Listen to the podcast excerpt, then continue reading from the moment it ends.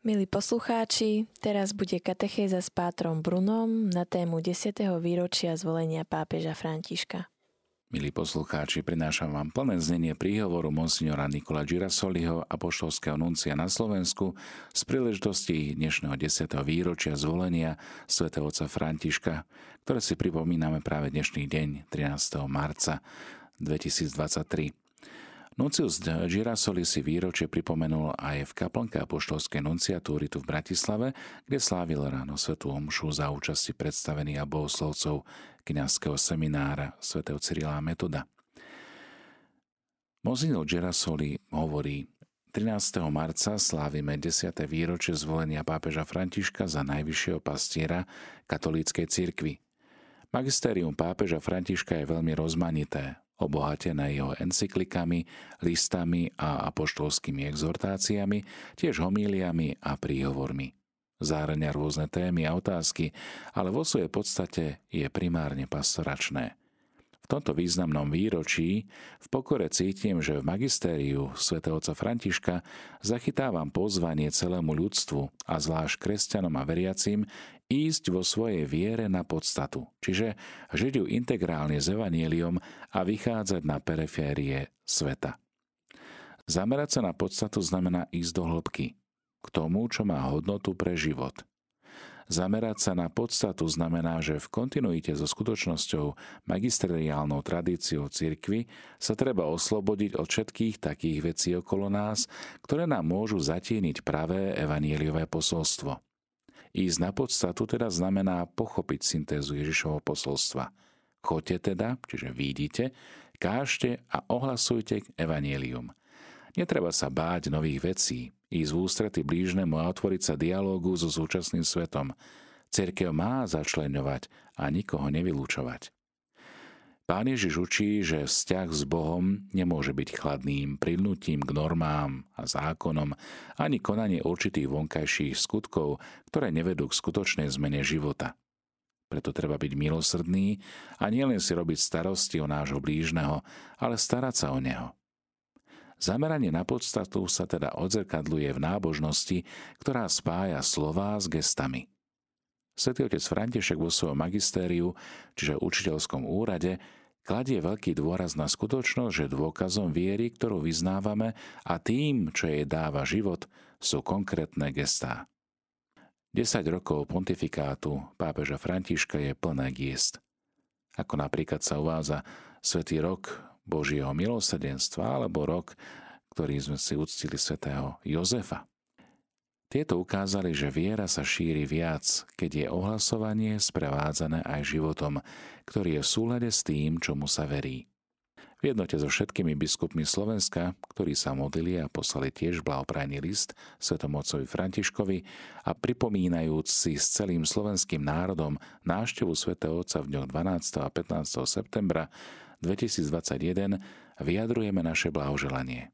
Pápež František Všetko najlepšie k desiatému výročiu pontifikátu. Všetci sa chceme snažiť ísť v našej viere na podstat tak, ako vy. Podpísaný Nikola Girasoli, apoštolský nuncius na Slovensku. Milí poslucháči, započúvajme sa teraz do inauguračnej homílie, ktorú predniesol svätý otec František v deň svojej inaugurácie v Ríme za 266. pápeža. Na tejto inaugurácii prišlo okolo 200 tisíc veriacich na námeste svätého Petra, no a medzi hostiami boli desiatky prezidentov či zástupcovia kráľovských rodín, rôznych cirkví a náboženstiev. Svetý otec sa prihovoril týmito slovami, citujem. Drahí bratia a sestry, Ďakujem pánovi, že môžem sláviť túto svetú omšu na začiatku Petrovej služby na Sviatok svätého Jozefa, ženícha Pany Márie a patróna Univerzálnej cirkvi. Je to veľmi symbolická zhoda okolností a rovnako je to deň menín môjho ctihodného predchodcu. Zemu blízky úprimnou modlitbou a uznaním. S láskou pozdravujem bratov kardinálov a biskupov, kňazov, diakonov, reholníkov a reholníčky a všetkých veriacich laikov. Ďakujem predstaviteľom rozličných cirkví a cirkevných spoločenstiev, ako aj zástupcom židovskej komunity či iných náboženských spoločenstiev – Zároveň zo srdca pozdravujem predstaviteľov štátov a vlád, oficiálne delegácie z rozličných krajín sveta, ako aj diplomatický zbor. V Evangeliu sme počuli, že Jozef urobil, ako mu prikázal pánov aniel a prijal svoju manželku. V týchto slovách je celé poslanie, ktoré Boh zveril Jozefovi. Byť kustos, čiže ochranca. Koho ochranca? Márie a Ježiša. Je to ochrana, ktorá sa potom rozšíri na celú církev, ako to aj zdôraznil svätý Ján Pavol II. Jozef, ako prijal láskavú starostlivosť o Máriu a ochotne sa venoval Ježišovej výchove, takisto stráži a ochraňuje i Kristovo mystické telo, ktorým je církev a ktorého je Pana Mária vzorom i stvárneným. Akým spôsobom ich Jozef chráni? Diskrétne, pokorne a ticho. No je to však neustále prítomný a úplne verný, hoci všetkému nerozumie. Od svadby s Máriou až po príbeh s 12-ročným Ježišom v Jeruzalemskom chráme sprevádza s horlivosťou a láskou každý moment. Je po boku svojej manželky Márie v pokojných chvíľach, ale aj v tých ťažkých chvíľach života. Na ceste do Betléma, aby sa nechal zapísať pri ščítaní ľudu, ako aj vo chvíľach úzkosti a radosti spojených s pôrodom – i v dramatickom momente úteku do Egypta a vo chvíli namáhavého hľadania syna v chráme a rovnako v každodennosti života na Zarete, v dielni, kde učil Ježiša remeslu. Ako Jozef prežíva svoje povolanie ochrancu Márie, Ježiša a cirkvi? V ústavičnej pozornosti voči Bohu, otvorený voči jeho znameniam, pripravený uskutočniť jeho a nielen svoje plány – Presne to žiada Boh od Dávida, ako sme počuli v prvom čítaní. Boh si nežiada dom postavený človekom, ale túži po vernosti jeho slovu a jeho plánu. Boh sám stavia dom, ale zo živých kameňov poznačených jeho duchom. Jozef je teda ochranca, pretože dokáže načúvať Bohu a necháva sa viesť jeho vôľou a práve preto je pozornejší voči ľuďom, ktorí mu boli zverení.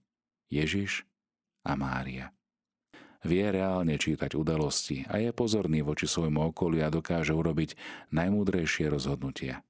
V ňom, drahí priatelia, vidíme to, čo je centrom kresťanského povolania. Krista.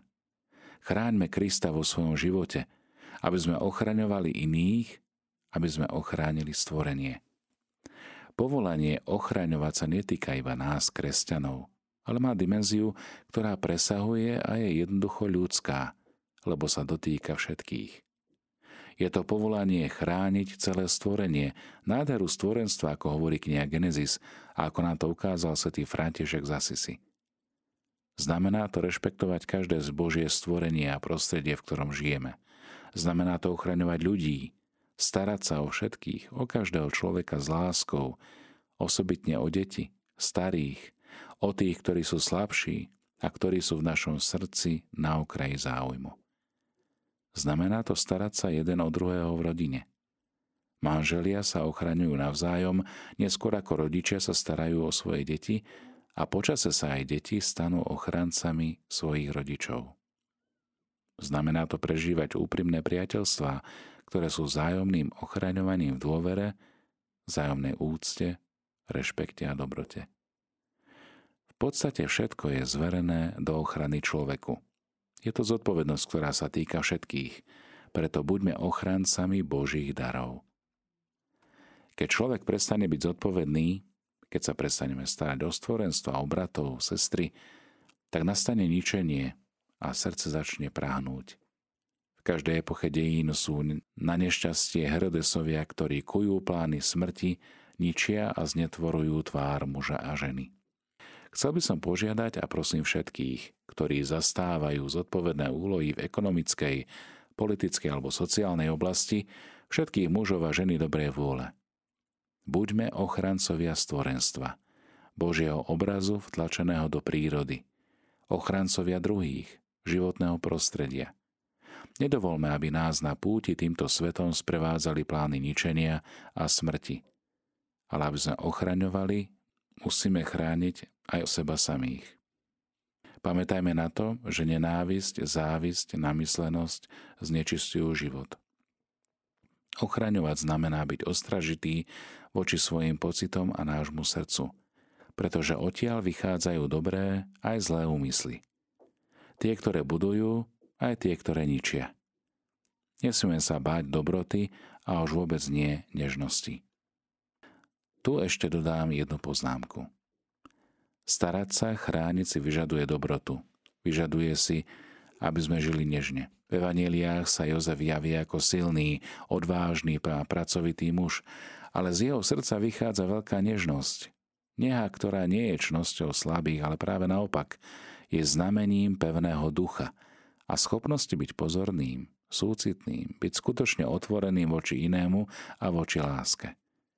Nemôžeme sa báť dobroty a nežnosti.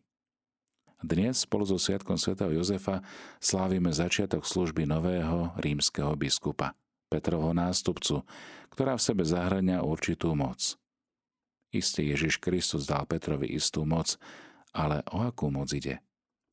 Po Ježišovej trojitej otázke Petrovi o láske nasleduje trojité pozvanie. Pás moje ovce, pás moje baránky. Nezabúdajme nikdy na to, že skutočná moc je služba – a že aj pápež, aby vykonával túto moc, musí vstupovať vždy čoraz viac do takej služby, ktorá má svoj žiarivý vrchol na kríži. Musí hľadiť na službu svätého Jozefa, tak pokornú, konkrétnu a plnú viery a rovnako ako on otvoriť náruč, aby chránil celý Boží ľud a prijal celé ľudstvo s láskou a nežnosťou, zvlášť najchudobnejších, najzraniteľnejších, najmenších, Tých, ktorých Matúš opisuje pri poslednom súde v súvislosti s láskou k blížnemu. Ktorý je hladný, smedný, ktorý je pocestný, nahý, chorý, vo vezení. Iba ten, kto slúži s láskou, vie ochraňovať.